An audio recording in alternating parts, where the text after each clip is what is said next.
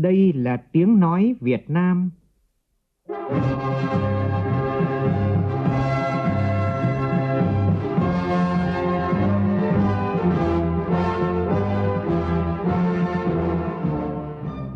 là tiếng nói Việt Nam, phát thanh từ Hà Nội, thủ đô nước Cộng hòa xã hội chủ nghĩa Việt Nam.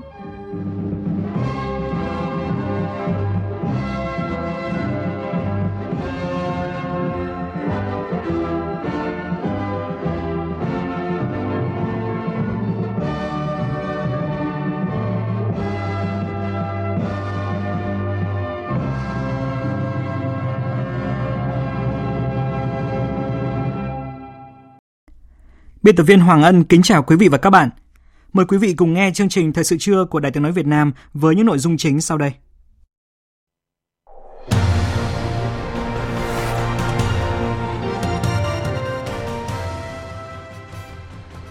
Chủ tịch nước Nguyễn Xuân Phúc tiếp trưởng ban tổ chức Trung ương Đảng Nhân dân Cách mạng Lào. Thủ tướng Phạm Minh Chính gặp Thủ tướng Lào Phan Khăm Vị Phả Văn nhân dịp tham dự hội nghị cấp cao ASEAN lần thứ 40 và 41 và các hội nghị cấp cao liên quan. Với tỷ lệ hơn 88% đại biểu tán thành, Quốc hội đã thông qua luật thực hiện dân chủ ở cơ sở sáng nay. Đã xác định nguyên nhân ban đầu gây ra vụ tai nạn nghiêm trọng ở thành phố Huế đêm qua. Trong phần tin thế giới, bầu cử Mỹ đang không có một làn sóng đỏ, một chiến thắng vang dội của Đảng Cộng hòa như dự báo. Số ca Covid-19 ở Trung Quốc liên tục tăng. Nhiều sân bay ở các thành phố đầu mối giao thông quan trọng như là Bắc Kinh và Quảng Châu đã phải hủy tới 80% các chuyến bay tỷ phú Elon Musk khai tử dấu tích màu xám trên Twitter chỉ vài giờ sau khi ra mắt.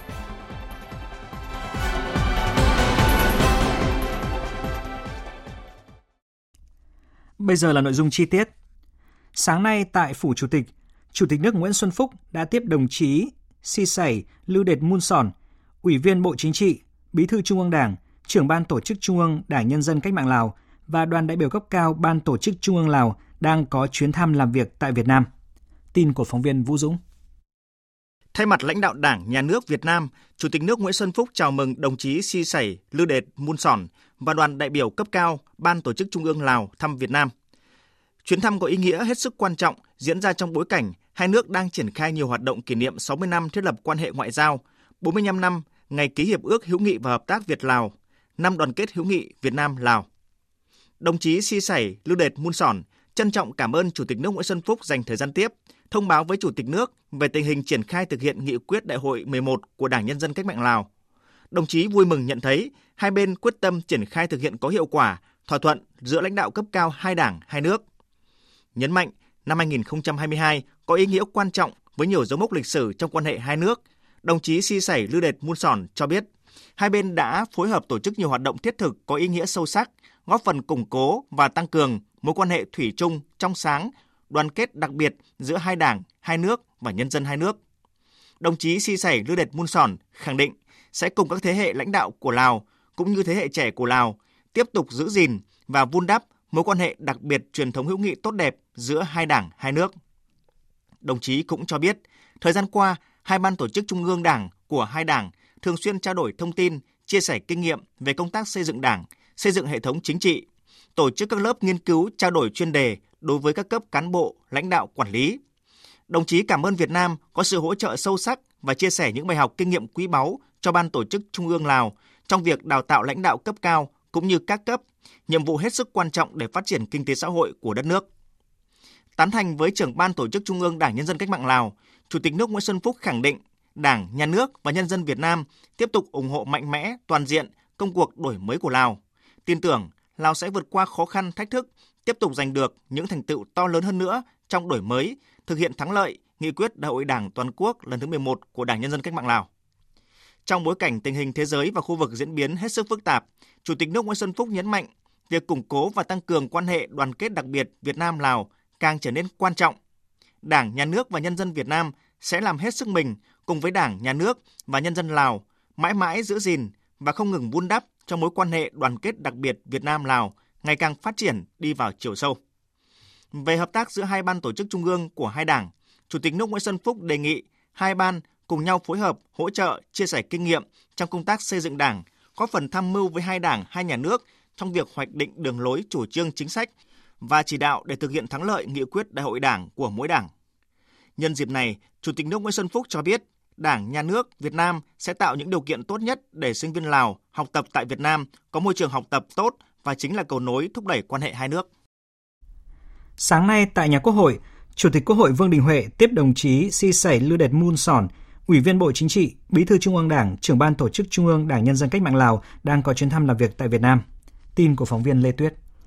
Chủ tịch Quốc hội cho rằng một trong những vấn đề chiến lược trong quan hệ giữa hai đảng hai nhà nước đó là hợp tác trong đào tạo phát triển nguồn nhân lực, đặc biệt là nguồn nhân lực cao sẽ đóng góp cho sự phát triển của mỗi nước. Trong thời gian tới, hai bên không chỉ tăng số lượng đào tạo ở cấp trung ương mà còn ở cấp địa phương. Chủ tịch Quốc hội mong muốn Ban tổ chức Trung ương hai nước tham mưu cho hai bộ chính trị, đảng, nhà nước tăng cường hơn nữa hợp tác đào tạo bồi dưỡng nhân lực cho mỗi nước – về hoạt động của Quốc hội hai nước, hai Chủ tịch Quốc hội Việt Nam Lào vừa ký bổ sung khuôn khổ hợp tác, mở ra nhiều cơ hội hợp tác nhiều lĩnh vực mới. Hai quốc hội sẽ tăng cường hơn nữa việc tổ chức các cuộc hội thảo tọa đàm chung bàn về những vấn đề cụ thể liên quan đến quản lý kinh tế vĩ mô, giám sát tài chính và các chương trình lập pháp giám sát tối cao. Trưởng ban tổ chức Lào Si Sẻ Lư Đệt Mun Sòn nhấn mạnh, trong thời gian qua Quốc hội Việt Nam đã luôn dành cho sự hỗ trợ cho Quốc hội Lào trong đào tạo nguồn nhân lực – Thông báo trong công tác quy hoạch cán bộ nhiệm kỳ 2021-2025, Lào cũng vừa phê chuẩn quy hoạch cán bộ, trong đó có các đại biểu Quốc hội tại các khu vực bầu cử. Trưởng ban tổ chức Lào cho biết, đây là lần đầu tiên Lào quy hoạch cán bộ bao gồm cả các cơ quan dân cử. Lào đã tham khảo kinh nghiệm từ Ban tổ chức Trung ương của Việt Nam. Tại kỳ họp Quốc hội tới đây của Lào cũng có việc bỏ phiếu tín nhiệm với những chức danh của chính phủ do Quốc hội bầu ra. Thời sự VOV, nhanh, tin cậy, hấp dẫn. Sáng nay, lãnh đạo các nước ASEAN đã tiếp kiến Quốc vương Campuchia Norodom Sihamoni tại Cung Hòa Bình nhân hội nghị cấp cao ASEAN lần thứ 40 và 41 và các hội nghị cấp cao liên quan tại Phnom Penh. Phóng viên Vũ Khuyên đưa tin.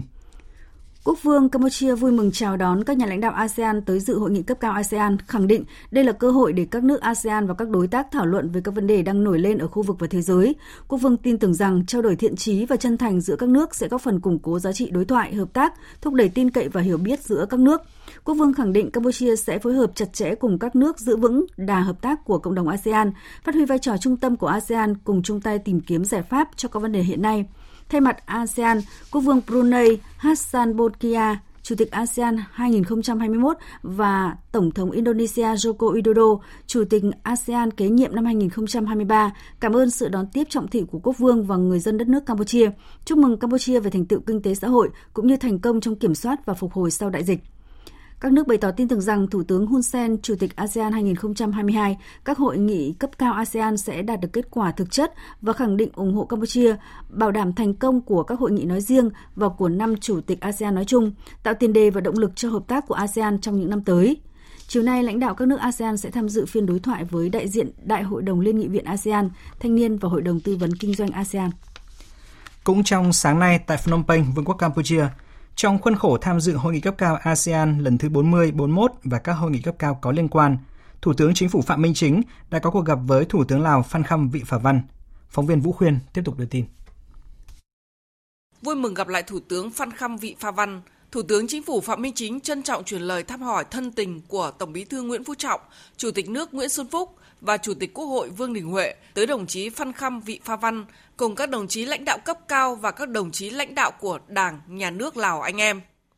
Về phần mình, Thủ tướng Phan Khâm Vị Pha Văn trân trọng truyền lời thăm hỏi của các đồng chí lãnh đạo Đảng, Nhà nước Lào tới các đồng chí lãnh đạo chủ chốt của Đảng, Nhà nước Việt Nam và chúc mừng những thành tựu quan trọng và toàn diện của Việt Nam. Hai thủ tướng đánh giá cao sự ủng hộ giúp đỡ kịp thời, thắm tình đồng chí anh em hai nước đã dành cho nhau trong suốt thời gian qua, Đặc biệt, hai bên đã phối hợp tổ chức thành công chuỗi hoạt động của năm đoàn kết hữu nghị Việt Nam Lào 2022 ở nhiều ban bộ ngành địa phương hai nước để kỷ niệm 60 năm ngày thiết lập quan hệ ngoại giao và 45 năm ngày ký hiệp ước hữu nghị và hợp tác Việt Nam Lào.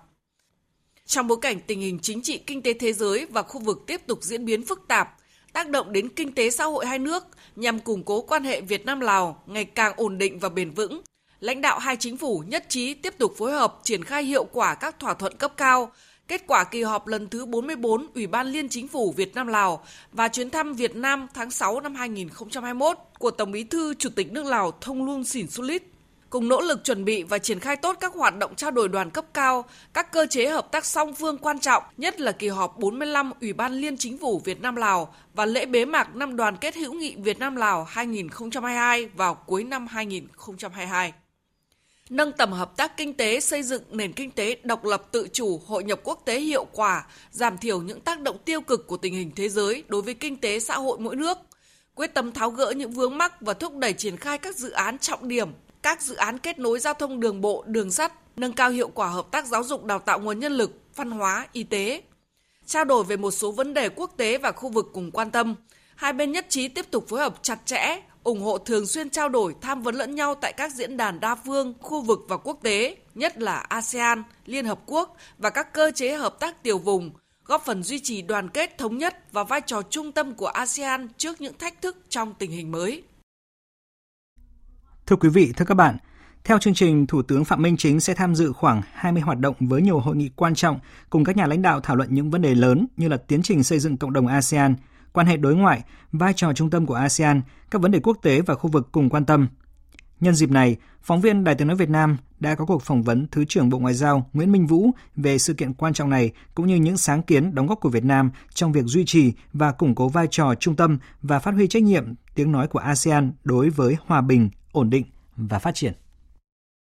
Xin chào Thứ trưởng Bộ Ngoại giao Nguyễn Minh Vũ. Thứ trưởng có đánh giá như thế nào về ờ, ý nghĩa tầm quan trọng cũng như là những vấn đề trọng tâm được thảo luận tại hội nghị cấp cao ASEAN lần thứ 40, 41 và các hội nghị cấp cao liên quan diễn ra từ ngày mùng 10 tháng 11 tới ạ? Hội nghị cấp cao ASEAN luôn luôn là những sự kiện hết sức là quan trọng. À, nhưng mà năm nay tôi cho rằng à, chuỗi hội nghị cấp cao ASEAN và các cái hoạt động liên quan có ý nghĩa quan trọng hơn các năm trước ở trên ba điểm. Cái thứ nhất là đây là lần đầu tiên sau 3 năm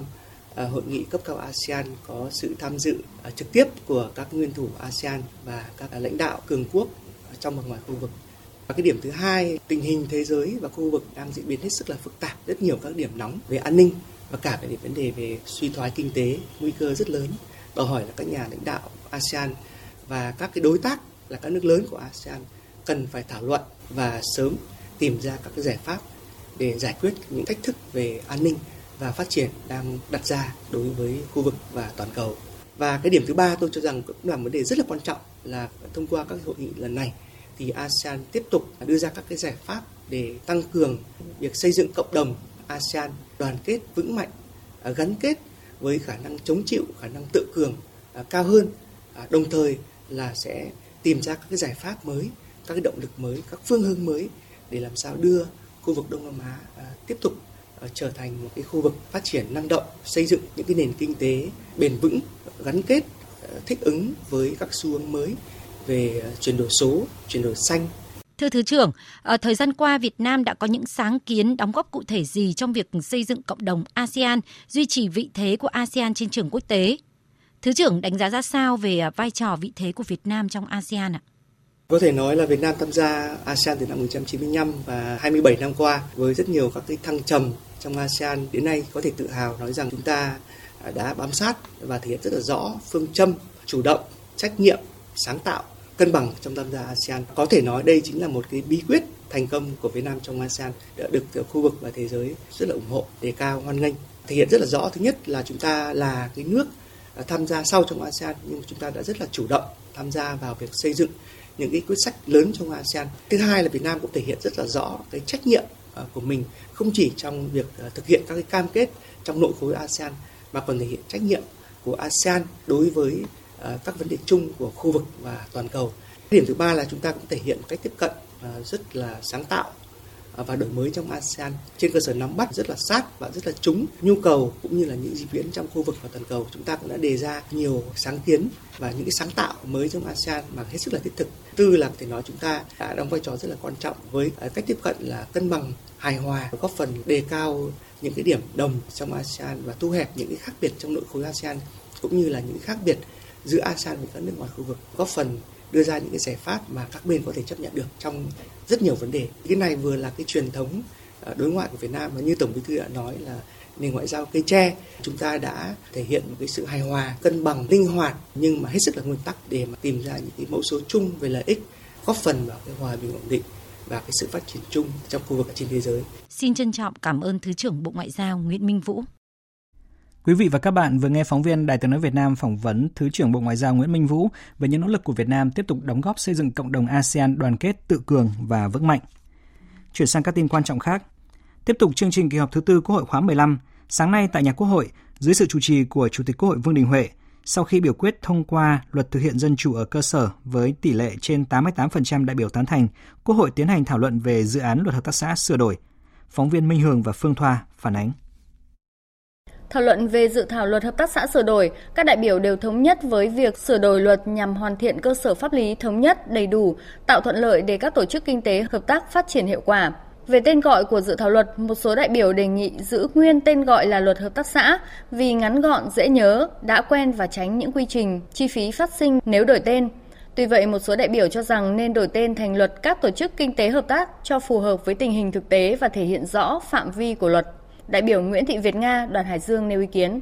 Tôi thấy nếu giữ nguyên tên gọi là luật hợp tác xã cũng chưa hợp lý, vì dự thảo luật quy định nhiều hình thức của tổ chức kinh tế hợp tác, bao gồm tổ hợp tác, hợp tác xã, liên hiệp hợp tác xã và liên đoàn hợp tác xã. Như vậy thì hợp tác xã chỉ là một trong những mô hình của tổ chức kinh tế hợp tác. Vì vậy, việc giữ nguyên tên luật là luật hợp tác xã sẽ không thể bao trùm hết các phạm vi điều chỉnh của luật và không thể hiện đúng bản chất tổng thể các quy định của dự thảo luật. Do đó, tôi đề nghị ban soạn thảo tiếp tục nghiên cứu để lựa chọn tên gọi của luật làm sao cho chính xác và phù hợp nhất. Góp ý về các chính sách hỗ trợ phát triển hợp tác xã, các đại biểu cho rằng thời gian qua chính phủ đã có nhiều chính sách nhưng quá trình triển khai còn nhiều hạn chế, hiệu quả chưa cao. Đây cũng là một trong những nguyên nhân khiến nhiều hợp tác xã chưa xây dựng được phương án sản xuất kinh doanh hiệu quả, chưa chú trọng liên kết theo chuỗi giá trị, đầu tư ứng dụng công nghệ cao, lúng túng trong tiêu thụ sản phẩm. Từ thực tế này, đại biểu Dương Khắc Mai đoàn Đắk Nông và đại biểu Khang Thị Mào đoàn Yên Bái đề xuất bổ sung chi tiết về chính sách hỗ trợ tổ hợp tác phù hợp với điều kiện thực tế. Cần phải quy định chặt chẽ nhằm hạn chế hỗ trợ theo kiểu xin cho và không loại trừ tình trạng trông chờ ý lại và trục lợi chính sách. Vì vậy tôi đề nghị ban hành các quy định để các hợp tác xã đều được thụ hưởng các chính sách đó, chẳng hạn như doanh thu từ làm dịch vụ đầu vào cho các thành viên hợp tác xã thì được miễn không thu thuế thu nhập doanh nghiệp. Các doanh thu khác được miễn giảm 50% so với các doanh nghiệp kinh doanh cùng ngành nghề và phần miễn giảm này được đưa vào quỹ phát triển hợp tác xã. Tôi đề nghị chính phủ, cơ quan soạn thảo nghiên cứu, giả soát các chính sách hỗ trợ, trong đó cần có các chính sách hỗ trợ về ứng dụng công nghệ thông tin để nâng cao năng lực quản trị, ứng dụng công nghệ cao trong canh tác và chế biến, ứng dụng kỹ thuật số để truy xuất nguồn gốc, xây dựng thương hiệu, đa dạng hóa sản phẩm và kênh tiêu thụ sản phẩm trong nước và xuất khẩu. Chính sách hỗ trợ xúc tiến thương mại, cơ chế thúc đẩy, khuyến khích liên kết chuỗi cung ứng và chuỗi giá trị giữa các tổ chức kinh tế hợp tác và các doanh nghiệp. Một số đại biểu cho rằng để nâng cao chất lượng hiệu quả hoạt động của hợp tác xã trong xu thế phát triển hiện nay, đề nghị cơ quan soạn thảo nghiên cứu quy định số lượng hợp lý thành viên hợp tác xã, lộ trình tăng số lượng thành viên hợp tác xã theo thời gian hoạt động, các tiêu chí hỗ trợ ưu tiên cho các hợp tác xã có nhiều thành viên và các quy định để khuyến khích các thành viên mới tham gia hợp tác xã. Đại biểu Trần Thị Thanh Hương, đoàn An Giang phân tích. Có thể nói việc khuyến khích các thành viên mới tham gia hợp tác xã là cần thiết đã phản ánh đúng bản chất xã hội của hợp tác xã, tăng cường sự hỗ trợ chia sẻ giữa các thành viên hợp tác xã, tránh các trường hợp hộ gia đình doanh nghiệp tư nhân trá hình hoạt động theo mô hình hợp tác xã để trục lợi chính sách. Tuy nhiên, các quy định liên quan đến việc chuyển nhượng vốn góp làm thay đổi cơ cấu thành viên hợp tác xã cũng cần được tính toán thêm, tránh làm thay đổi bản chất của hợp tác xã. Giải trình về một số ý kiến khác nhau về tên gọi của dự thảo luật hợp tác xã sửa đổi, Bộ trưởng Bộ Kế hoạch và Đầu tư Nguyễn Trí Dũng nhấn mạnh, trong nhiệm kỳ này, Quốc hội đang xây dựng nhiều bộ luật quan trọng. Đây là thời điểm để thay đổi tên gọi của luật phù hợp hệ thống pháp luật thay đổi theo. Cơ quan soạn thảo sẽ tiếp tục nghiên cứu có báo cáo đánh giá tác động để có tính thuyết phục cao hơn. Đối với các chính sách hỗ trợ phát triển các tổ chức kinh tế hợp tác, cơ quan chủ trì soạn thảo tiếp thu giả soát các chính sách hoàn chỉnh dự thảo luật. Trong đó tập trung một số chính sách đang là điểm nghẽn cho phát triển kinh tế tập thể như phát triển nguồn nhân lực, đổi mới mô hình quản trị, khả năng tiếp cận vốn, đất đai, các mô hình kinh tế mới, cụ thể hóa chính sách đặc thù riêng đối với các khu vực hợp tác xã trong thời gian tới, đồng thời làm rõ các tiêu chí thực hiện các chính sách hướng đến giá trị tốt đẹp của mô hình kinh tế hợp tác, có trọng tâm, đúng đối tượng cần hỗ trợ. Theo chương trình làm việc, chiều nay Quốc hội biểu quyết thông qua nghị quyết về kế hoạch phát triển kinh tế xã hội năm 2023 và thảo luận ở hội trường về dự án luật bảo vệ quyền lợi người tiêu dùng sửa đổi. Tại chương trình Hội đồng Nhân dân với cử tri lần thứ ba, Hội đồng Nhân dân thành phố Đà Nẵng khóa 10, nhiệm kỳ 2021-2026 diễn ra sáng nay, cử tri thành phố nêu lên nhiều vấn đề bức xúc, nổi bật là tình trạng ngập nước đô thị. Phản ánh của phóng viên Thanh Hà tại miền Trung. Theo phản ánh của cử tri, ở phường Hải Châu 2, quận Hải Châu, nhiều năm nay, sau các trận mưa, khu vực đường Trần Xuân Lê, phường Hòa Khê, quận Thanh Khê thường xuyên bị ngập úng, ảnh hưởng đến đời sống sinh hoạt của người dân trong khu vực. Đặc biệt sau khi xây dựng đường cao tốc và đường vành đai phía Tây, tình trạng ngập úng tại khu vực phía thượng lưu của hai tuyến đường càng trở nên nghiêm trọng hơn, gây thiệt hại mất an toàn cho người dân trong mùa mưa lũ. Đặc biệt là trận mưa lũ lớn vào ngày 14 tháng 10 vừa qua gây ngập úng nghiêm trọng, thiệt hại nặng tài sản của người dân khu vực, nhất là đường Trần Cao Vân. Cử tri Lê Minh Tường, phường Chính Gián, quận Thanh Khê đề nghị hầu như trăm phần trăm dân chúng tôi đã là ngập hết gây thiệt hại rất lớn đến tài sản nhân dân ở khu vực đề nghị thành phố cần có giải pháp thi công đồng bộ để đẩy nhanh tiến độ thi công công trình có phương án bảo đảm dòng chảy vào mùa mưa cũng như đảm bảo an toàn nhà dân hai bên mép cống đồng thời trong thời gian đấy đề nghị thành phố nghiên cứu có giải pháp phù hợp để xây dựng hệ thống cống thoát nước Cử tri thành phố Đà Nẵng cũng đề nghị thành phố sớm có giải pháp phù hợp để xử lý hệ thống cống thoát nước từ hồ Trung Hòa An qua đường Điện Biên Phủ đổ ra sông Phú Lộc. Có phương án điều tiết thoát nước khu vực hồ Xuân Hà về tuyến cống Lê Đồ để tăng khả năng thoát nước, tránh ngập úng tại khu vực. Giám đốc Sở Xây dựng thành phố Đà Nẵng nhìn nhận công tác duy tu hệ thống thoát nước còn hạn chế, công tác quy hoạch săn nền thoát nước cần xem xét đánh giá toàn diện. Về phương án xử lý ngập úng lâu dài, ông Phạm Phú Phong, Giám đốc Sở Xây dựng thành phố Đà Nẵng cho biết, thành phố tập trung các nguồn lực để nào vét hệ thống thoát nước khẩn trương khắc phục tình trạng bất cập của hệ thống thoát nước ở khu vực đô thị, xây dựng cơ chế phương án sống chung với mưa lũ lớn ngập lụt đô thị. Đang triển khai 12 phân khu và trong đó ờ, quy hoạch thoát nước sang này cũng đang đang triển khai cái này làm trong những cái nội dung trong cái nhiệm vụ quy hoạch đã được ờ, phê duyệt rồi để triển khai sau quy hoạch chung ấy. trong đó vấn đề đánh giá lại toàn bộ hệ thống thoát nước của thành phố đặc biệt đối với những cái giải pháp đối với huyện Hòa Vang và trong đó cần phải lưu ý đến vấn đề biến đổi khí hậu, thời tiết cực đoan, mực nước biển dân có thể ảnh hưởng đến cái hệ thống vấn đề thoát nước của thành phố trong ờ, thời gian đến. Bộ Tài chính vừa ban hành thông tư số 67 hướng dẫn về nghĩa vụ thuế khi doanh nghiệp trích lập và sử dụng quỹ phát triển khoa học và công nghệ của doanh nghiệp. Trong đó có nhiều quy định mở giúp doanh nghiệp tháo gỡ khó khăn, phục hồi sau dịch COVID-19. Cụ thể, theo quy định thì quỹ khoa học và công nghệ chỉ được sử dụng cho hoạt động nghiên cứu khoa học và công nghệ của doanh nghiệp Tuy nhiên, để kịp thời tháo gỡ khó khăn cho doanh nghiệp, phục hồi kinh tế sau đại dịch COVID-19, tại điểm C khoản 1 điều 5 thông tư 67 mới được ban hành đã hướng dẫn cụ thể doanh nghiệp được sử dụng quỹ phát triển khoa học và công nghệ của doanh nghiệp trong 2 năm, năm 2022 và năm 2023 để mua máy móc, thiết bị cho đổi mới công nghệ, phục vụ trực tiếp hoạt động sản xuất kinh doanh của doanh nghiệp. Thông tư 67 đã bổ sung hướng dẫn quản lý tài sản đối với trường hợp tài sản cố định, dùng đồng thời cho hoạt động nghiên cứu khoa học công nghệ và hoạt động sản xuất kinh doanh của doanh nghiệp. Thưa quý vị, chương trình Sóng và Máy tính cho em nằm trong chương trình phục hồi kinh tế xã hội với mục tiêu cấp 1 triệu máy tính cho học sinh thuộc các hộ nghèo. Tuy nhiên hiện còn 400.000 máy tính chưa được cung cấp. Bên cạnh đó, chương trình cũng chưa đảm bảo việc có sóng, có Internet đến tất cả các hộ gia đình. Nguyên nhân của tình trạng này là gì? Bên hành lang Quốc hội, các đại biểu đã phân tích và đề xuất giải pháp trong thời gian tới. Ghi nhận của nhóm phóng viên Trung Hiếu và Lại Hoa là đại biểu Quốc hội đã tham gia chất vấn Bộ trưởng Bộ Thông tin và Truyền thông Nguyễn Mạnh Hùng về chậm triển khai chương trình Sóng và Máy tính cho em, đại biểu Nguyễn Lâm Thành đoàn Thái Nguyên cho rằng còn rất nhiều vùng lõm ở các thôn bản điểm dân cư không có sóng hoặc sóng rất yếu, nhất là các vùng miền núi, biên giới, hải đảo. Trong khi đó, chương trình Sóng và Máy tính cho em còn chậm triển khai. Nguyên nhân cơ bản là do công tác nắm bắt tình hình thực tiễn và xử lý những vấn đề trước cái yêu cầu của xã hội, yêu cầu của nhân dân về vấn đề sóng và máy tính cũng chưa được làm một cách đồng bộ. Thứ hai là cái mức độ thực sự quan tâm, tập trung giải quyết cái nhiệm vụ này thì cũng chưa được thích đáng. Chương trình sóng và máy tính cho em cũng đều bị chậm và kết quả thực hiện không như mong đợi, cả sóng cả máy tính. Cái nội dung về truyền thông trong cái chương trình mục tiêu quốc gia về phát triển kinh tế xã hội vùng đồng bào dân tộc thiểu số miền núi là nội dung mà hiện nay chậm, hiện nay chưa được ban hành văn bản. Trả lời trước Quốc hội về nội dung này, Bộ trưởng Bộ Thông tin và Truyền thông Nguyễn Mạnh Hùng cho biết hiện còn 400.000 máy tính đang đồng bộ về chương trình học trực tuyến sau COVID-19 của Bộ Giáo dục và Đào tạo. Sau chương trình này sẽ chuyển về chương trình sóng và máy tính cho em. Đại biểu Nguyễn Thị Sửu, đoàn Thừa Thiên Huế đề nghị thời gian tới tập trung hạ tầng công nghệ thông tin, mong muốn Bộ Thông tin và Truyền thông tham mưu kịp thời cho chính phủ để giúp đối tượng được nhận hưởng chính sách thay vì cái câu chuyện phân tán thì sẽ làm tập trung. Mà tập trung thì là tập trung ở cấp xã hay là cấp huyện và là một phần mềm chung trên toàn quốc thì tôi thấy hiệu quả hơn. Và cái điều này sẽ giúp ích rất nhiều cho cái câu chuyện số hóa. Mà số hóa mới là quan trọng, mà số hóa trong ngành giáo dục thì là vô cùng tốt.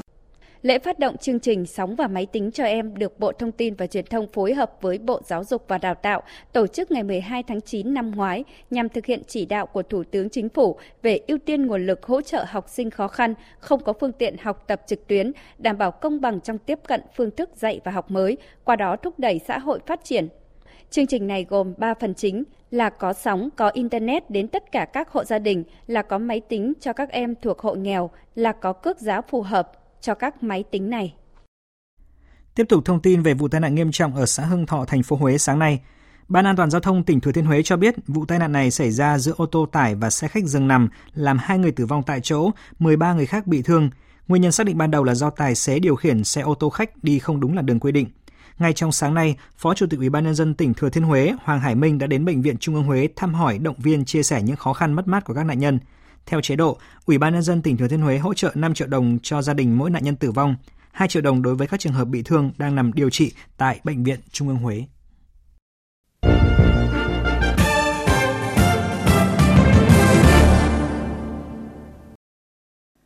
Xin chuyển sang phần tin thế giới.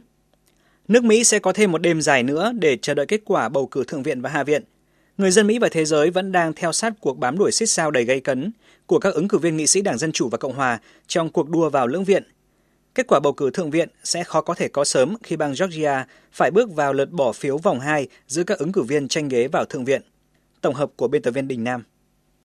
Tính tới thời điểm hiện tại, một làn sóng đỏ vốn dùng để nói đến chiến thắng áp đảo của Đảng Cộng hòa trong cuộc bầu cử giữa kỳ tại Mỹ đã không xảy ra như dự đoán của giới chuyên gia. Tổng thống Mỹ Joe Biden đêm qua cho biết đây là một ngày tốt đẹp của nền dân chủ và cho nước Mỹ. Khi Đảng Dân Chủ có một màn thể hiện mạnh mẽ bất ngờ trước Đảng Cộng Hòa, ông Biden khẳng định đa số người dân Mỹ ủng hộ chương trình nghị sự của ông.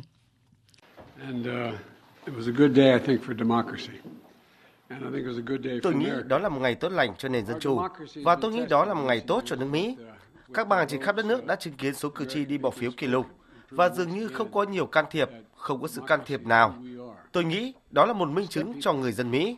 Mặc dù chúng ta chưa biết tất cả các kết quả, nhưng các dự đoán của các chuyên gia về một làn sóng đỏ khổng lồ đã không xảy ra.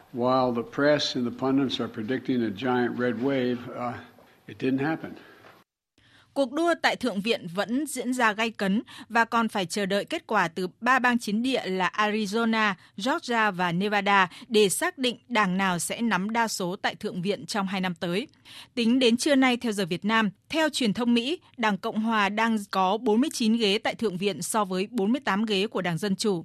Theo hãng tin Reuters và CNN, tại hai bang Arizona và Nevada, hàng nghìn lá phiếu chưa được kiểm và quá trình này có thể phải mất đến vài ngày. Tại bang Georgia, cuộc đua vào Thượng viện giữa các ứng cử viên Herschel Walker của Đảng Cộng Hòa và Raphael Warnock của Đảng Dân Chủ sẽ phải kéo dài sang vòng 2, được tổ chức vào ngày 6 tháng 12 tới do không có ứng cử viên nào giành được quá 50% số phiếu ủng hộ. Tổng thư ký của bang này, ông Brett Raffensperger, xác nhận. It was just a very successful election day đã có một ngày bầu cử rất thành công. Chúng ta đã thấy người Georgia từ khắp nơi đi bỏ phiếu để thể hiện tiếng nói của mình. Sẽ có một cuộc bầu cử vòng 2 vào Thượng viện giữa Thượng nghị sĩ Raphael Warnock và Herschel Walker vào ngày 6 tháng 12 tới. Công tác chuẩn bị đã được bắt đầu. Hiện Đảng Cộng Hòa cần ít nhất hai ghế nữa mới có thể kiểm soát Thượng viện. Tuy nhiên, với việc giành được một ghế của Đảng Cộng Hòa ở bang Pennsylvania, nên nhiều hy vọng cho rằng Đảng Dân Chủ vẫn có khả năng giữ được Thượng viện. Còn trong cuộc đua của Hạ viện, theo hãng tin CNN, tính đến 11 giờ trưa nay theo giờ Việt Nam, Đảng Dân Chủ giành được 189 ghế, trong khi Đảng Cộng Hòa giành được 209 ghế. Dù chiếm ưu thế trước Đảng Dân Chủ, nhưng Đảng Cộng Hòa vẫn được dự đoán khả năng chỉ giành được thắng lợi xít sao trước phe Dân Chủ. Cho đến thời điểm này, Đảng Dân Chủ gần như giữ vững được thành trì của mình, thậm chí còn dẫn trước ở một số khu vực bầu cử quan trọng. Lạm phát khu vực đồng euro đang tiếp tục xoay quanh mức cao kỷ lục kéo theo giá năng lượng, lãi suất và chi phí lương thực đồng loạt tăng cao. Người dân châu Âu đang chật vật trong cơn bão giá, trong khi các doanh nghiệp tại châu lục này cũng phải chịu sức ép lớn từ khủng hoảng năng lượng và lạm phát tồi tệ nhất trong 4 thập niên. Chưa kể, mối đe dọa đình công ngày càng tăng từ người lao động liên quan tới vấn đề lạm phát tiền lương.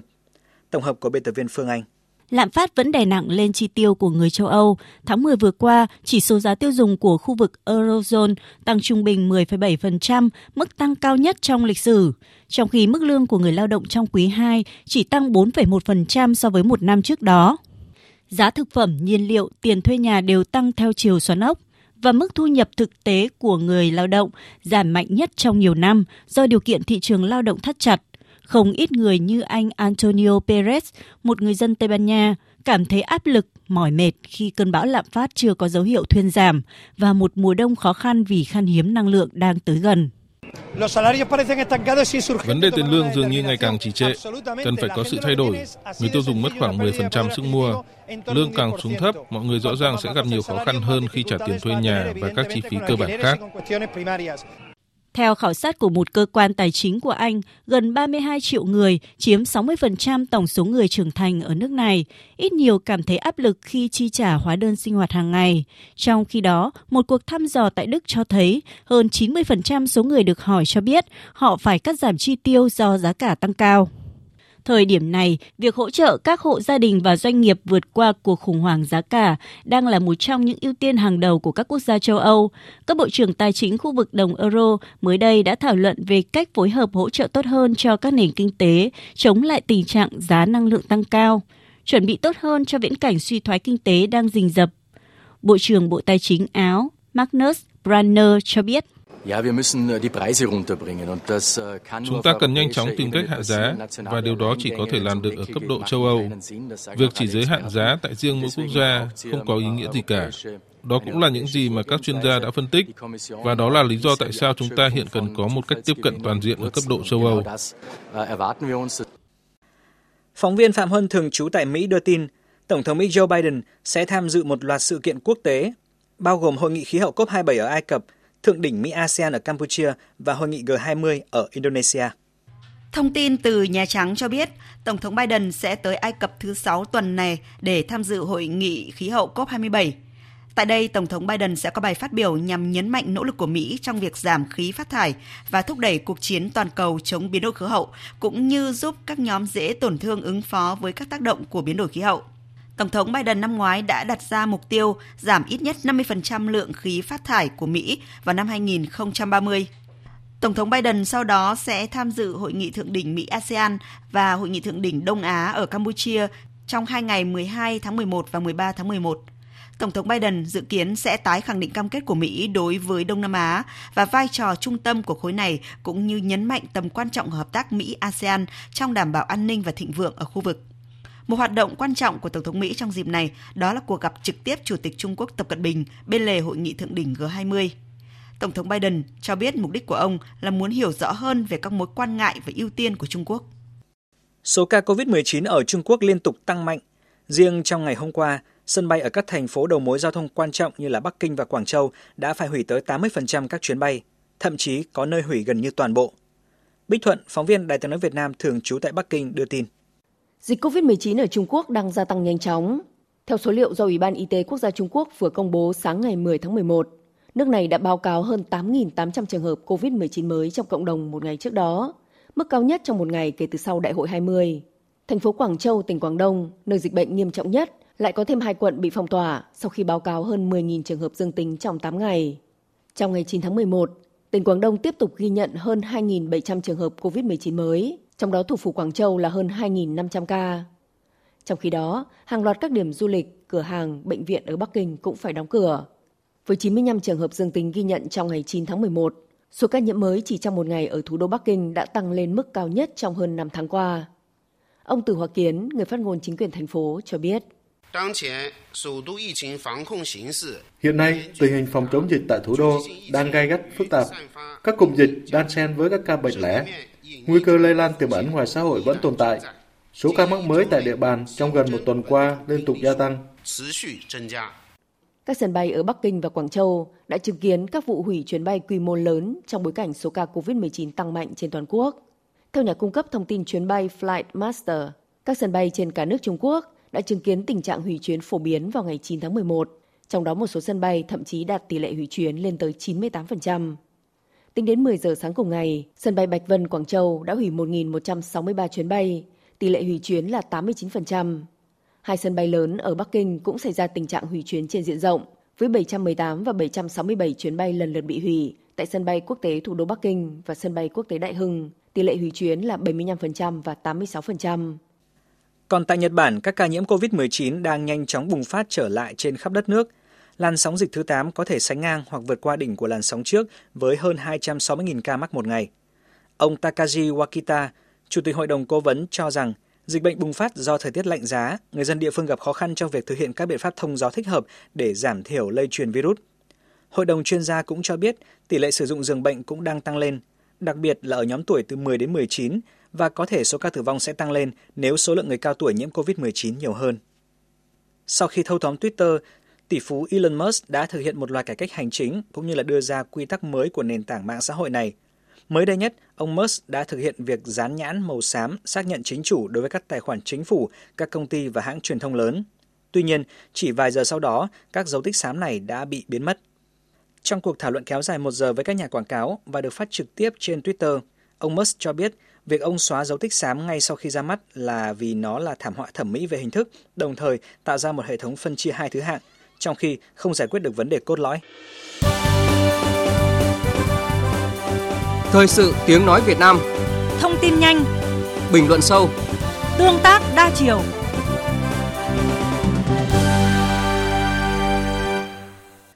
Thưa quý vị, dự án hồ Krông Bách Thượng, huyện Mơ Đrắc, tỉnh Đắk Lắk được Bộ Nông nghiệp và Phát triển Nông thôn phê duyệt lần đầu vào tháng 5 năm 2009 với tổng mức đầu tư gần 3.000 tỷ đồng. Đến tháng 12 năm 2018, Bộ có quyết định điều chỉnh tổng mức đầu tư lên Bộ có quyết định điều chỉnh tổng mức đầu tư lên hơn 4.400 tỷ đồng. Đây là dự án lớn nhất tỉnh này, có tầm quan trọng của vùng. Tuy nhiên, sau 13 năm, đến nay công trình vẫn còn giang dở. Vậy tại sao một dự án quan trọng như vậy lại bị kéo dài thời gian thi công, gây ảnh hưởng đến mục đích sử dụng, đội vốn, lãng phí đầu tư công? Cần nhìn nhận những bất cập gì qua việc thực hiện dự án này và trách nhiệm thuộc về ai? Đây là nội dung trong cuộc trao đổi ngay sau đây của biên tập viên Hùng Cường với phóng viên Công Bắc thường trú khu vực Tây Nguyên. Vâng ạ, xin được chào phóng viên Công Bắc. À, thưa anh, chắc chắn là khi xây dựng dự án, chủ đầu tư và đơn vị cấp phép đã tính đến tính cấp thiết của dự án à, đối với phát triển kinh tế xã hội của địa phương ạ. Và sự chậm trễ liên tục này thì đã ảnh hưởng như thế nào tới đối tượng thụ hưởng từ công trình này ạ? À, vâng, xin chào uh, biên tập viên đầu cầu Hà Nội, chào quý vị thính giả. À, vâng, ờ, rõ ràng thì một cái dự án ờ, được coi là cấp thiết ừ, nhằm cung cấp nước tưới cho bốn huyện phía đông tỉnh Đắk Lắk, à, nhưng mà lại trì trệ đến 13 năm chưa hoàn thành thì đã ảnh hưởng rất là lớn đến các đối tượng thụ hưởng. À, người dân ở cái vùng đất khác thường xuyên xảy ra khô hạn thì đã trông chờ cái dự án thủy lợi này quá lâu. À, mà cái việc triển khai dự án là chậm trễ thì đã tước đi rất là nhiều cơ hội thoát nghèo, nâng cao đời sống của bà con ở vùng sâu, vùng xa, à, vùng dân tộc thiểu số trong vùng. À, bởi vì là à, nếu như mà có cái nguồn nước tưới ờ, dồi dào của thủy lợi thì ờ, bà con đã có thể là chuyển đổi các cái cơ cấu cây trồng, đưa các loại cây công nghiệp, cây ăn quả giá trị cao ờ, vào thay thế cho những cái cây trồng mà, mà vốn là có giá trị thấp và bấp bênh như là sắn, mía, ngô bà con hay trồng lâu nay ạ. Vâng, à, xin được nhắc lại à, năm 2009 thì Bộ Nông nghiệp Phát triển nông thôn ra quyết định phê duyệt dự án, thời gian thực hiện trong vòng 5 năm. Nhưng mãi đến năm 2015 thì đại công trình mới chính thức được khởi công và xong cũng chỉ một năm sau thì đã phải tạm dừng. Đến đầu năm 2019 mới được tái khởi động xây dựng. Đến thời điểm này thì dự án vẫn dở dang và mới đây, Thủ tướng Chính phủ đã phải gia hạn cho dự án đến hết năm 2023. À, thưa phóng viên Công Bắc ạ, à, tại sao liên tục có sự chậm trễ như vậy trong thực hiện dự án ạ? Vâng, Ờ, cái sự chậm trễ của dự án thủy lợi Cờ Bách Thượng ở cái giai đoạn đầu thì theo tôi là có yếu tố khách quan là do cái chủ trương cắt giảm đầu tư công. Ờ, nhưng mà cái giai đoạn từ năm 2015 đến nay thì ờ, cái sự chậm chế này lại là cái hậu quả của cái những cái yếu kém trong tất cả các cái khâu từ khảo sát lập dự án cho đến thẩm định phê duyệt và triển khai dự án à, những cái yếu kém đó thì nó khiến dự án phải tạm dừng phải điều chỉnh phải điều chỉnh nhiều hạng mục điều chỉnh cả tổng mức đầu tư mà cái việc điều chỉnh này thì uh, vốn là phải thông qua chính phủ quốc hội nó rất là nhiều quy trình và tốn rất nhiều thời gian ạ. Vâng, qua những cuộc họp liên quan đến việc thực hiện dự án và qua tìm hiểu thực tế thì anh có thể nói cụ thể hơn đâu là những bất cập khiến xảy ra tình trạng này ạ? Ờ, theo tôi thấy thì uh, suốt mấy năm qua thì tôi đã luôn theo sát những diễn biến của cái dự án này và thấy rằng nó có rất là nhiều bất cập. Ờ, đầu tiên là việc một cái dự án quan trọng, một công trình đại thủy nông như vậy nhưng mà cái công việc khó khăn, nặng nhọc và phức tạp nhất là giải phóng mặt bằng thì ban đầu lại được giao cho Ủy ban dân huyện EK làm chủ đầu tư. Ừ, cấp huyện làm chủ đầu tư một cái hạng mục có giá trị đến hàng trăm tỷ đồng, nó quá lớn so với năng lực dẫn đến là hậu quả là uh, họ không làm nổi. Để rồi là sau đó là phải điều chỉnh lại cho cái ban quản lý dự án của tỉnh. Và khi mà bàn giao cho tỉnh thì mới thấy là mới phát hiện là một bộ phận cán bộ cơ sở và một số đối tượng cấu kết để mà trục lợi bòn rút hàng tỷ đồng tiền giải phóng mặt bằng của dự án. À, dĩ nhiên là các cái đối tượng mà vi phạm thì họ đã phải chịu sự trừng phạt bằng các cái bản án của tòa án của pháp luật. Nhưng mà cái hậu quả lớn hơn mà họ để lại đấy là ừ, họ đã làm suy giảm lòng tin của người dân trong cái vùng dự án. Cái việc mà vận động người dân trong vùng lòng hồ di rời thì nó đã vốn khó khăn thì nó lại càng trở nên khó khăn. Và cái uh, quá trình triển khai dự án thời gian qua thì uh, tôi thấy là nó cũng có thiếu cái sự phối hợp giữa các cấp chính quyền các ngành chức năng thậm chí là uh, có dấu hiệu còn đùn đẩy trách nhiệm nhiều đơn vị là thiếu trách nhiệm để thực hiện bất cứ dự án nào thì cũng cần sự đồng thuận của người dân. À, vậy tại sao một dự án quan trọng như Crong Bách Thượng đem lại nhiều lợi ích cho người dân nhưng à, lại vướng mắc ở khâu di rời dân ạ? cái vướng mắc trong khâu ờ, di rời dân theo tôi thì hiện nay là lỗi ở cả hai phía cả chính quyền và người dân à, cần phải nói rõ là toàn bộ cái diện tích đất trong vùng lòng hồ là đất rừng à, bà con dân tộc thiểu số ở phía bắc di cư tự do vào thì xâm lấn và chưa được cấp bìa ừ, bìa đỏ nghĩa là giấy chứng nhận quyền sử dụng đất ấy. và trên cơ sở cái đề xuất của bộ nông nghiệp và phát triển nông thôn cùng tỉnh đắk lắc thì chính phủ đã có một cái khung chính sách riêng cho dự án này bà con được ừ, hưởng những cái mức bồi thường hỗ trợ cao nhất tốt nhất so với tất cả các cái dự án khác trong khu vực.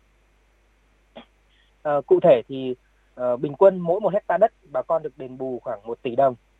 và khi mà sang cái khu tái định cư thì mỗi hộ lại được, còn được cấp một xào đất ở cùng với một hecta đất sản xuất. Ờ, đây là những cái điều kiện rất là tốt, nhưng mà đáng tiếc là một bộ phận người dân lại, họ lại không thấy được những cái điều tốt đẹp này. và ngược lại thì một số người họ là có những cái đòi hỏi quá mức. Ừ, trong khi đó, cái lỗi của chính quyền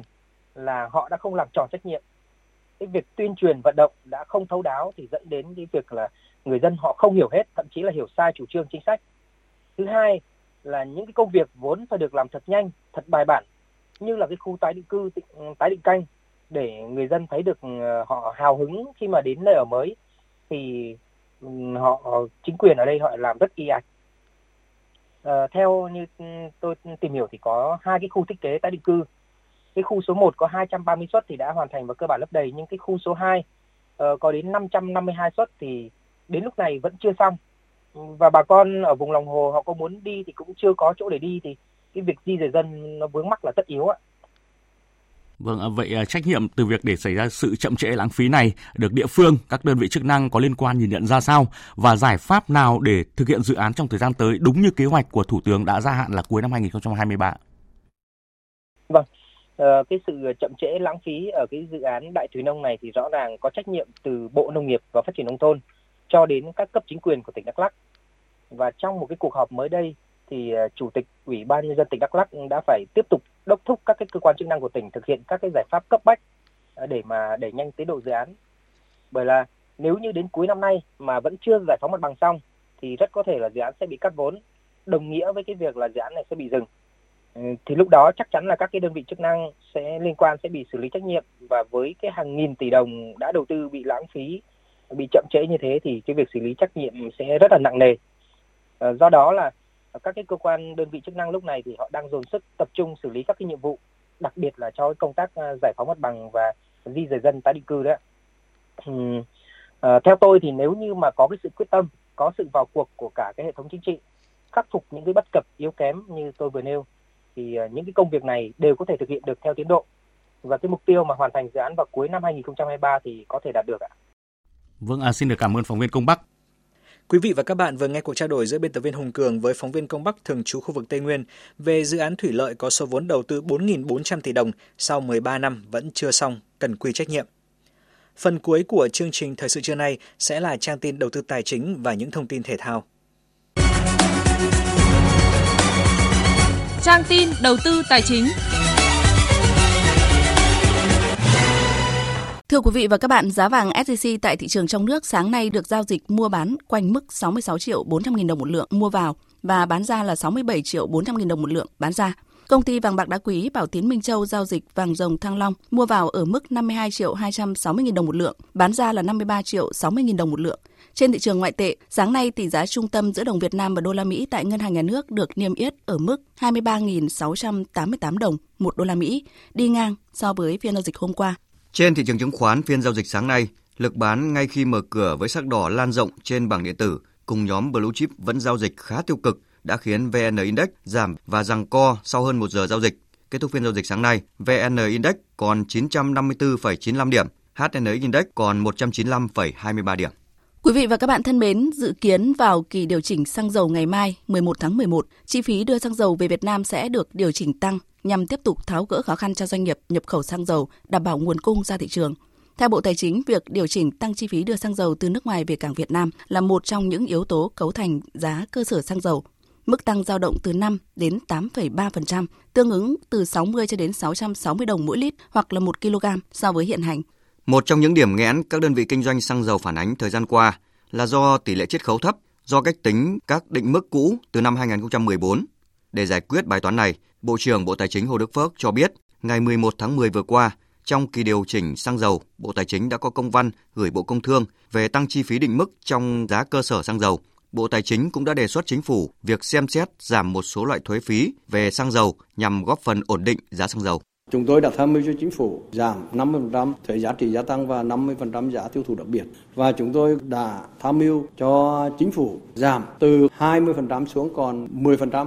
đối với thuế nhập khẩu. Thứ hai nữa là về chi phí, chúng tôi cũng đã lấy ý kiến của các bộ ngành và cùng các doanh nghiệp thống nhất là tăng lên 350 đồng. Như vậy là một lít xăng dầu hiện nay thì cái chi phí là 1.320 đồng. Như vậy Bộ Tài chính thì chúng tôi luôn luôn ủng hộ. Làm thế nào để tạo điều kiện thuận lợi cho các doanh nghiệp đủ nguồn cung xăng dầu, làm thế nào để quản lý tốt các doanh nghiệp đầu mối để xây dựng bộ máy một cách linh hoạt, hiệu quả và giảm được các chi phí trung gian? Cung cấp nguồn xăng dầu từ doanh nghiệp đầu mối xuống đến các cửa hàng bán lẻ một cách thuận lợi nhất. Theo thống kê của Tổng cục Hải quan Bộ Tài chính, đối với xăng nền dùng để phối trộn xăng E5 RON92, định mức được nâng từ mức 350 đồng một lít hiện nay lên 640 đồng một lít. Đối với xăng RON95, định mức được nâng từ 720 đồng một lít lên 1.280 đồng một lít. Chi phí đưa mặt hàng dầu diesel, dầu hỏa, dầu ma rút từ nước ngoài về cảng ở Việt Nam cũng được đồng loạt điều chỉnh tăng. Dự kiến từ ngày mai, ông Nguyễn Minh Tiến, Cục trưởng Cục Quản lý giá Bộ Tài chính cho biết, việc tăng chi phí đưa xăng dầu về Việt Nam được kỳ vọng sẽ phản ánh đúng chi phí của các doanh nghiệp, từ đó tháo gỡ khó khăn cho doanh nghiệp nhập khẩu xăng dầu, đảm bảo nguồn cung ra thị trường. Bộ Tài chính sẽ công bố chi phí đưa xăng dầu từ nước ngoài đi về trong nước và chi phí đưa xăng dầu từ nhà máy lọc dầu về cảng định kỳ vào ngày 10 tháng 1 và 10 tháng 7. Tuy nhiên, trong năm 2022 thì có những diễn biến bất thường, do đó thì Bộ Tài chính đã chủ động phân tích, giả soát, đánh giá tổng hợp, điều chỉnh chi phí đưa xăng dầu từ nước ngoài về Việt Nam và dự kiến điều chỉnh vào ngày 11 tháng 11. Đối với các khoản chi phí khác cấu thành giá xăng dầu, Bộ Tài chính cho biết, Bộ đã có công văn yêu cầu các thương nhân đầu mối báo cáo chi phí thực tế phát sinh tại đơn vị qua tổng hợp chi phí đưa xăng dầu từ nhà máy lọc dầu về đến cảng không phát sinh đột biến. Bộ Tài chính sẽ tiếp tục giả soát, đánh giá theo định kỳ vào cuối năm nay và thông báo áp dụng vào ngày 10 tháng 1 năm 2023. Đối với chi phí kinh doanh, do tính chất của khoản chi phí này phụ thuộc vào khâu tổ chức vận hành của từng công ty nên phải sau khi năm tài chính kết thúc mới phản ánh được đầy đủ và mới có đủ cơ sở để đánh giá diễn biến. Vì vậy, thời gian tới, sau khi nhận được báo cáo kiểm toán chuyên đề của các thương nhân đầu mối, Bộ Tài chính sẽ đề nghị Bộ Công Thương tiếp tục phối hợp để giả soát.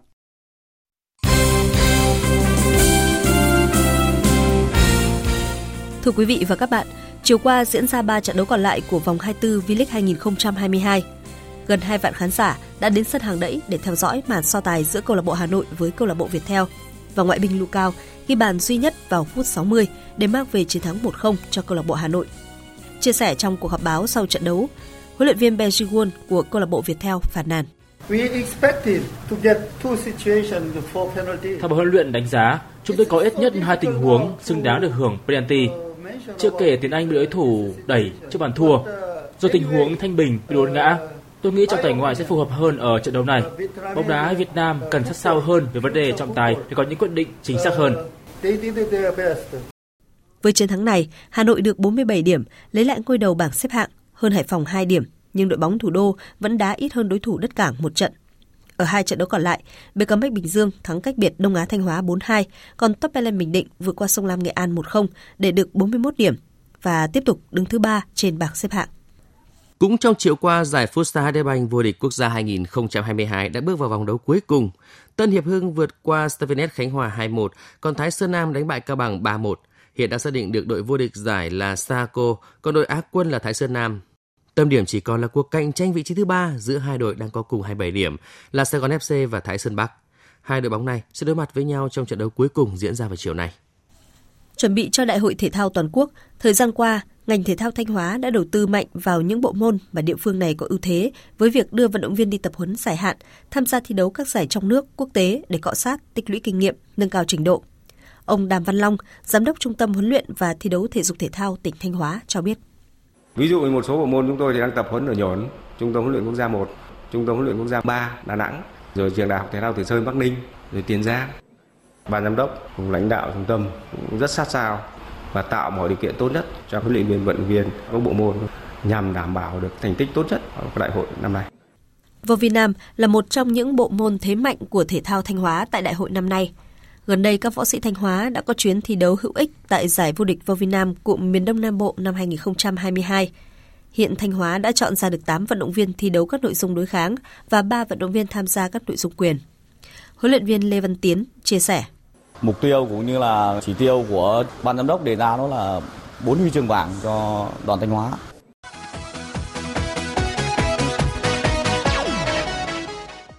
Dạng sáng nay, đương kim vô địch thế giới đội tuyển Pháp đã chính thức công bố danh sách 25 cầu thủ tham dự World Cup 2022. Trong danh sách được huấn luyện viên Didier Deschamps triệu tập có sự góp mặt của những ngôi sao như Kylian Mbappe, Antoine Griezmann, Oliver Giroud, Karim Benzema. Tại World Cup 2022, tuyển Pháp nằm chung bảng D với Australia, Đan Mạch, Tunisia và sẽ gặp tuyển Australia ở trận gia quân lúc 2 giờ dạng sáng ngày 23 tháng 11. Đội đương kim Á quân thế giới Croatia cũng đã công bố danh sách 26 cầu thủ đến Qatar tham dự World Cup 2022. Trong danh sách vừa được huấn luyện viên Zlatko Dalic công bố, có đến 8 cầu thủ từ dự World Cup 2018. Cái tên nổi bật nhất vẫn là tiền vệ năm nay đã 37 tuổi, Luka Modric. Tại World Cup năm nay, Croatia nằm chung bảng F với Bỉ, Canada, Maroc và đã trận gia quân gặp Maroc vào ngày 23 tháng 11. Dự báo thời tiết Phía Tây Bắc Bộ chiều nắng, đêm có mưa vài nơi, sáng sớm có sương mù và sương mù nhẹ dài rác, gió nhẹ, đêm và sáng sớm trời lạnh, riêng khu Tây Bắc trời rét, nhiệt độ từ 19 đến 30 độ. Phía Đông Bắc Bộ có mưa vài nơi, riêng khu vực Nam Đồng bằng và ven biển có mưa rải rác, sáng sớm và đêm có sương mù nhẹ, gió đông đến đông nam cấp 2, cấp 3, đêm và sáng sớm trời lạnh, vùng núi trời rét, nhiệt độ từ 20 đến 29 độ. Khu vực từ Thanh Hóa đến Thừa Thiên Huế có mưa, mưa rào rải rác và có nơi có rông, gió Bắc đến Tây Bắc cấp 2, cấp 3, đêm trời lạnh, nhiệt độ từ 20 đến 29 độ. Khu vực từ Đà Nẵng đến Bình Thuận, phía Bắc có mưa, mưa rào rải rác và có nơi có rông. Phía Nam có mưa rào và rông vài nơi, gió Đông Bắc cấp 2, cấp 3, nhiệt độ từ 23 đến 30 độ. Tây Nguyên chiều nắng, chiều tối và đêm có mưa rào và rông vài nơi, gió Đông Bắc đến Đông cấp 2, cấp 3, nhiệt độ từ 18 đến 30 độ. Nam Bộ chiều nắng, chiều tối có mưa rào và rông rải rác, đêm có mưa vài nơi, gió đông bắc cấp 2, cấp 3, nhiệt độ từ 23 đến 33 độ. Khu vực Hà Nội có mưa vài nơi, sáng sớm có sương mù nhẹ, gió đông đến đông nam cấp 2, cấp 3, sáng và đêm trời lạnh, nhiệt độ từ 21 đến 28 độ. Tin dự báo thời tiết biển, Vịnh Bắc Bộ và vùng biển từ Cà Mau đến Kiên Giang có mưa rào vài nơi, gió đông bắc đến đông cấp 3, cấp 4.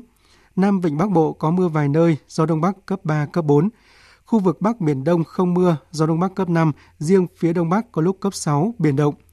Vùng biển từ Quảng Trị đến Quảng Ngãi, vùng biển từ Bình Định đến Ninh Thuận, từ Bình Thuận đến Cà Mau, khu vực giữa Biển Đông, Nam Biển Đông, khu vực quần đảo Hoàng Sa thuộc thành phố Đà Nẵng và khu vực quần đảo Trường Sa thuộc tỉnh Khánh Hòa có mưa rào và rông vài nơi. Trong mưa rông có khả năng xảy ra lốc xoáy và gió giật mạnh, tầm nhìn xa trên 10 km, giảm xuống 4 đến 10 km trong mưa, gió đông bắc cấp 4 cấp 5. Vịnh Thái Lan có mưa rào và rông rải rác, gió nhẹ. Vừa rồi là những thông tin thời tiết. Bây giờ chúng tôi tóm lược những tin chính đã phát trong chương trình.